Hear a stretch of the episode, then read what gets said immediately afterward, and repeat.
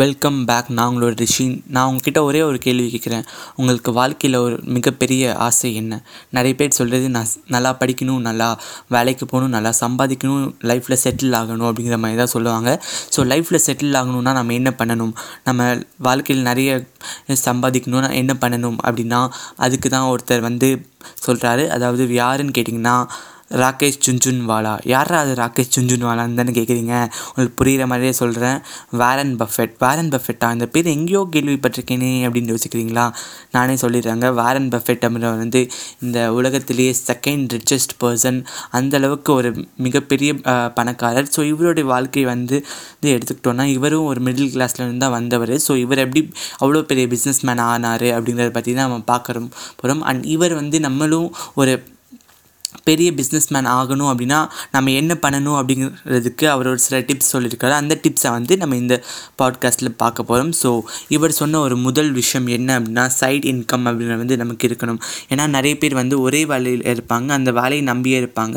So அந்த வேலையில் வந்து அவங்களுக்கு ஏதாச்சும் நஷ்டம் ஆகிடுச்சு இல்லை வேலையை விட்டு தூக்கிட்டாங்கன்னா அவங்களுக்கு அடுத்து என்ன பண்ணுறதுன்னு தெரியாது. ஸோ இந்த மாதிரி டைமில் வந்து நமக்கு ரெண்டு வேலையை ஆல்டர்னேட்டிவாக பண்ணிக்கிட்டே இருந்தோம் அப்படின்னா ஒன்றுத்தில் போனால் கூட இன்னொன்றுல நமக்கு ப்ராஃபிட் வரும் அப்படிங்கிற மாதிரி இவர் சொல்கிறாரு ஸோ இந்த விஷயத்தை வந்து நம்ம நல்லாவே ஞாபகம் வச்சுக்கணும். எந்த ஒரு விஷயமா இருந்தாலும் அதில் வந்து நமக்கு ஒரு எக் ஆல்டர்னேட்டிவ் வே இருக்கணும். ஸோ அடுத்த விஷயம் இவர் என்ன சொல்கிறாரு அப்படின்னா தேவையில்லாத விஷயத்துக்கு வந்து நம்ம செலவு பண்ணக்கூடாது. இப்போல்லாம் நிறைய பேர் அப்படி தான் பண்ணுறாங்க அவங்களுக்கு என்ன தேவை என்ன தேவை இல்லை அப்படின்னு வந்து தெரிஞ்சுக்காம தேவையில்லாத விஷயத்தில் நிறைய ஸ்பெண்ட் பண்ணி அவங்களோட காசு மொத்தமாக வேஸ்ட் பண்ணிக்கிறாங்க. So third most important thing அவர் என்ன சொல்கிறாரு அப்படின்னா நம்ம என்றைக்குமே நம்மளோட இன்கம்மில் நம்மளோட சேவிங் பார்ட்டை விட்டுட்டு அதுக்கப்புறம் தான் ஸ்பெண்ட் பண்ணணும். அதாவது நமக்கு சேலரி வருதுன்னா அதை நம்ம ஒரு தேர்ட்டி ஃபைவ் பர்சன்டேஜ் சேவ் பண்ணுறோன்னா அந்த தேர்ட்டி ஃபைவ் பர்சன்டேஜ் எடுத்து தனியாக சேவ் பண்ணிவிட்டு அதுக்கப்புறம் தான் யூஸ் பண்ணணும். பிகாஸ் நிறைய பேர் என்ன பண்ணுவாங்கன்னா ஃபஸ்ட்டு ஸ்பெண்ட் பண்ணிடுவாங்க. ஸ்பெண்ட் பண்ணிவிட்டு அதுக்கப்புறம் சேவ் பண்ணுவாங்க. ஸோ இந்த மாதிரி டைம் வந்து என்ன ஆகும்னா நிறைய ஸ்பெண்ட் பண்ணிட்டோம் அப்படின்னா நமக்கு சேவ் பண்ணுறதுக்கான மணி வந்து ரொம்பவே கம்மியாயிடும்.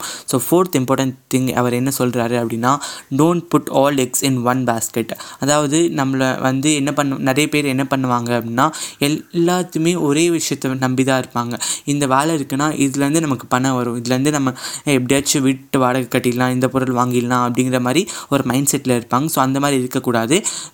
ஒரு விஷயத்தை நம்பி என்றைக்குமே நம்ம இருக்கக்கூடாது அப்படின்றத இவர் அழுத்தி சொல்கிறாரு அண்ட் ஃபிஃப்த் இம்பார்ட்டன்ட் திங் என்ன சொல்கிறாருன்னா பி அவேர் ஆஃப் ப்ராப்ளம்ஸ் நம்ம ஒரு தொழில் ஆரம்பிக்க போகிறோம் ஒரு விஷயம் செய்ய போகிறோம் அப்படின்னா அதில் நமக்கு என்னென்ன பிரச்சனை வரும் அப்படின்றத வந்து நம்ம முன்னாடியே தெரிஞ்சுக்கணும். ஸோ அப்படி தெரிஞ்சுக்கிட்டா மட்டும்தான் இல்லை அதை வந்து கரெக்டாக ஹேண்டில் பண்ண முடியும். அண்ட் சிக்ஸ்த் இம்பார்ட்டன்ட் திங் என்ன சொல்கிறாரு அப்படின்னா நம்ம வாழ்க்கையில் மூணு பிரின்சிபிள்ஸை மட்டும் நம்ம கண்டிப்பாக கடைபிடிச்சாகணும்னு சொல்கிறாரு ஃபர்ஸ்ட் திங் என்ன அப்படின்னா செல்ஃப் டிசிப்ளின் செல்ஃப் டிசிப்ளின் அப்படின்றது என்ன? அவர் சொல்ல வராருன்னா நமக்கு நம்ம உண்மையாக இருக்கணும் அப்படின்ற மாதிரி சொல்கிறாரு லைக் ஒரு சிலர் வந்து நான் இது பண்ணணும் நான் இந்த ஸ்டேஜ்குள்ளே இவ்வளோ பெரிய ஆளாக ஆகணும் ஸோ அதுக்கு என்ன பண்ணணும் அப்படின்ட்டு ஒரு லிஸ்ட் போடுவாங்க பட் அதெல்லாம் ஃபாலோ பண்ண மாட்டாங்க. ஸோ நமக்கு நம்ம உண்மையாக இருக்கணும். அண்ட் செகண்ட் இம்பார்ட்டன்ட் திங் அவர் என்ன சொல்கிறாருன்னா ஹானஸ்ட்டாக இருக்கணும். எல்லாருக்கிட்டும் உண்மையாக இருக்கணும். பொய் சொல்லக்கூடாது அப்படின்ற ஒரு நல்ல விஷயத்த வந்து இவர் சொல்கிறாரு அண்ட் தேர்ட் திங் என்ன சொல்கிறாருன்னா கிராட்டிடியூட் அதாவது நன்றி உணர்வு. நிறைய பேர் வந்து அவங்க அவர் இங்கே கஷ்டப்பட்டு போகும்போது நிறைய பேர் உ- உதவி செய்வாங்க. அப்போல்லாம் அவங்களுக்கும் நன்றி உணர்ச்சியோடு இருப்பாங்க. ஆனால் ஒரு சர்டன் ஸ்டேஜ் வந்ததுக்கப்புறம் திமிரு பிடிச்சி அவங்க நன்றி உணர்வு அப்படின்றது வந்து இருக்கவே இருக்காது. ஸோ இந்த மாதிரி இருக்கக்கூடாது அப்படின்ற மாதிரி அவர் சொல்கிறாரு அண்ட் செவன்த் இம்பார்ட்டன்ட் திங் அவர் என்ன சொல்கிறாருன்னா யாருமே நம்பாதீங்க அப்படின்ற மாதிரி சொல்கிறாங்க இப்போ நம்ம வளர்கிறோம் அப்படின்னா வளரும்போது நம்மளை வந்து கைப்பிடிச்சி தூக்கி வர வந்து ஆள் இருக்காங்க.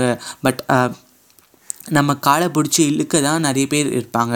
ஸோ எப்பயுமே நம்ம வந்து யாருமே நம்பக்கூடாது. நம்மளை மட்டும் நம்ம நம்பினா போதும் அப்படிங்கிற மாதிரி அவர் சொல்கிறாங்க ஸோ கடைசியாக அவர் என்ன சொல்கிறாரு அப்படின்னா time is very important no the value of time நம்ம வேஸ்ட் பண்ணுற ஒவ்வொரு செகண்டுமே வந்து ரொம்ப இம்பார்ட்டண்ட் அப்படின்ற மாதிரி சொல்கிறாங்க ஒவ்வொரு செகண்டும் நம்மளை நம்ம எப்படி டெவலப் பண்ணிக்கலாம்? நம்ம பிஸ்னஸ் எப்படி டெவலப் பண்ணுறது அப்படின்னு யோசிச்சுக்கிட்டே இருக்கணும். பிகாஸ் ஒவ்வொரு செகண்டும் ரொம்ப இம்பார்ட்டன்ட் இப்போ ஒரு செகண்ட் போயிடுச்சுன்னா அந்த செகண்டை வந்து நம்ம திருப்ப கொண்டு வர முடியாது. ஸோ அதனால் அவர் என்ன சொல்கிறாரு அப்படின்னா டைம் வந்து ரொம்ப ரொம்ப ரொம்ப இம்பார்ட்டன்ட் ஸோ அதை வந்து என்றைக்குமே வேஸ்ட் பண்ணாதீங்க அப்படின்ற மாதிரி சொல்கிறாங்க ஸோ இந்த டிப்ஸ் எல்லாமே உங்களுக்கு உங்களோட லைஃப்பில் இம்ப்ளிமெண்ட் பண்ணி உங்களுக்கு யூஸ் ஆகும்னு நினைக்கிறேன். ஸோ உங்களிடமிருந்து விடைபெறுகிறேன். மீண்டும் உங்களை சந்திக்கிறேன். அதுவரை உங்களிடமிருந்து விடைபெறுவது உங்கள் ரிஷி.